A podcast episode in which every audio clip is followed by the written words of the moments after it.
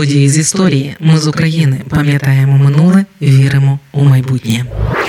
8 квітня 1930 року у Харкові відбулася прем'єра фільму Олександра Довженка Земля. Ця стрічка у 1958-му на всесвітній виставці у Брюсселі потрапила у список 12 найкращих фільмів усіх часів. Такого успіху свого фільму Довженко вже не застав. Наголошу, це була радянська пропагандистська стрічка. Унікальність не лише у такому визнанні фільму у ті часи, а й у тому, що за кілька років до цього автор Олександр Довженко був мало не ворогом народу за прихильність до УНР, зрадник, пропагандист чи геній. Хто такий Довженко?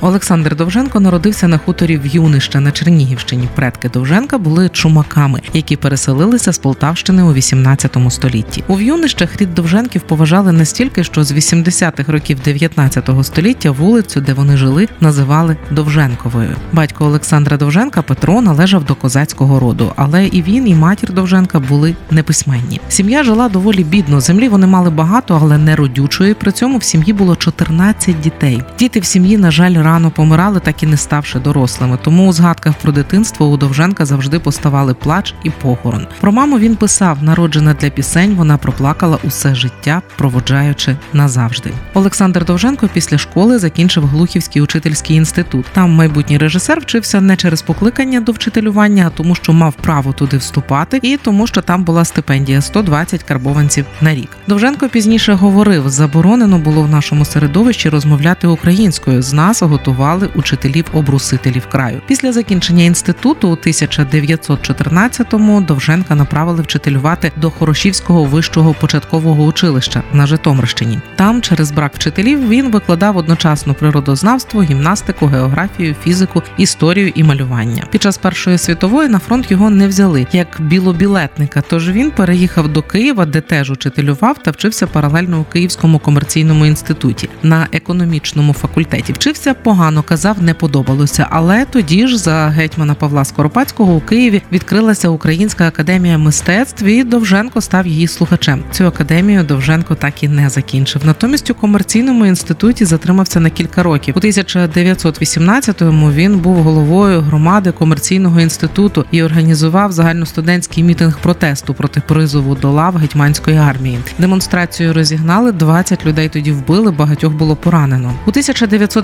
1918-19 роках Олександр Довженко воював проти більшовиків.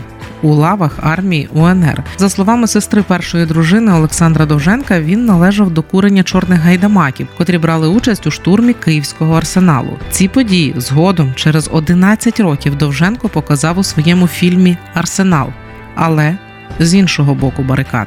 У серпні 1919-го з двома товаришами Довженко втік у Житомир. Коли місто зайняли червоні, його арештували і відправили у концтабір як ворога робітничо-селянського уряду. Покарання він відбував три місяці. Своїм порятунком зобов'язаний письменнику Василеві Елану Блакитному. Саме за його порадою на початку 1920-го Довженко вступає у партію боротьбистів. Ця партія швидко самоліквідувалася, і її члени влилися до лав КПБУ.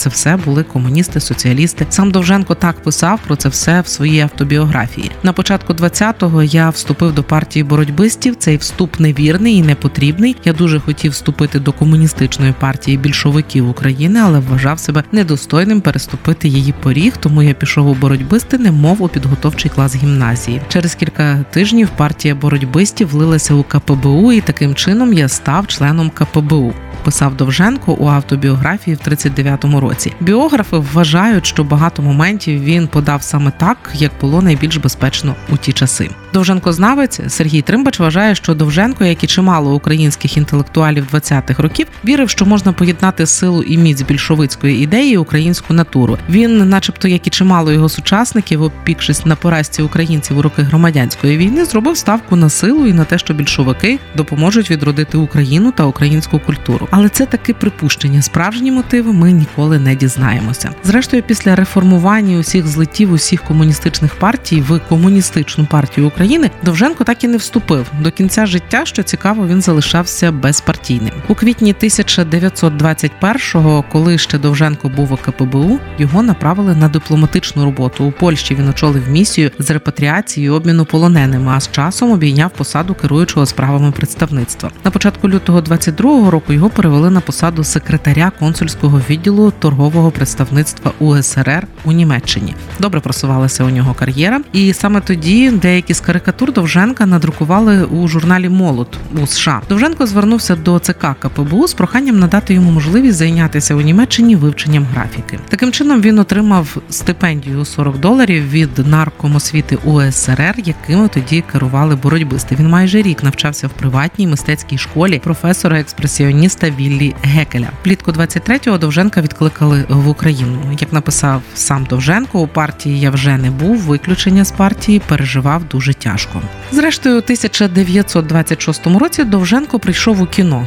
Його дебютні режисерські роботи Вася Реформатор, Ягідки кохання, сумка дипкур'єра не справили великого враження, але завдяки підтримці директора одеської кінофабрики Павла Нечеса він продовжив працювати. Першим справжнім успіхом Довженка режисера стала стрічка Звенигора, яка вийшла в прокат у 28-му році. Сценарій до неї написали український письменник Майк Йогансен та Юрко Юртик. За цим псевдо ховався колишній генерал Хорунжий армії ОНР Юрій Тютюник, який перейшов на бік радянської влади. Проте Довженко переробив переробив сценарій, і в результаті Йоганнес зняв своє ім'я. Успіх з Венигори за кордоном приніс Довженкові світове визнання, але в СРСР картину прийняли холодно. Земля найбільший успіх Довженка, але знімаючи цю стрічку, Довженко по суті виконував партійне замовлення і мав показати успіхи колективізації. Таку високу довіру з боку Сталіна Довженко отримав після виходу фільму Арсенал, який розсварив його із багатьма представниками української інтелігенції, зокрема з одним з його вчителів Лесем Курбасом. Самі розумієте, у 1918-му Довженко переконаний борець за незалежність України. І тут минає 11 років, 29-й рік, і у стрічці Арсенал він з неприхованим сарказмом та відразу показує своїх колишніх побратимів. Така позиція дуже зблизила Довженка зі Сталіним, і це дало шанс йому зняти фільм Земля замовний, пропагандистський, але він його зняв. Перед виходом на великий екран фільм Земля 32 рази переглянули на закритих партійних показах критики та партійці.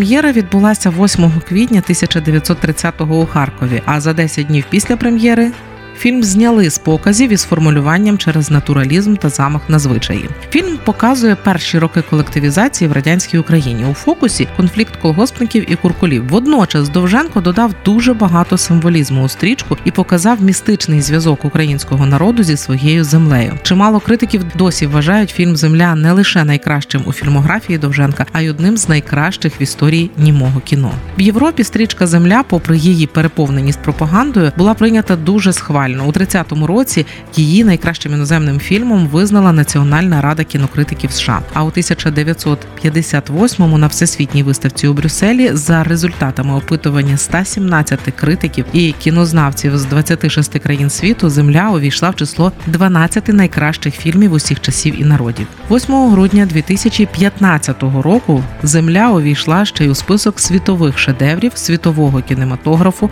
складеного ЮНЕСКО. Ми з України важливо знати історію і розповідати історії. Найважливіше, що ми повинні дати нашим дітям, це коріння і крила.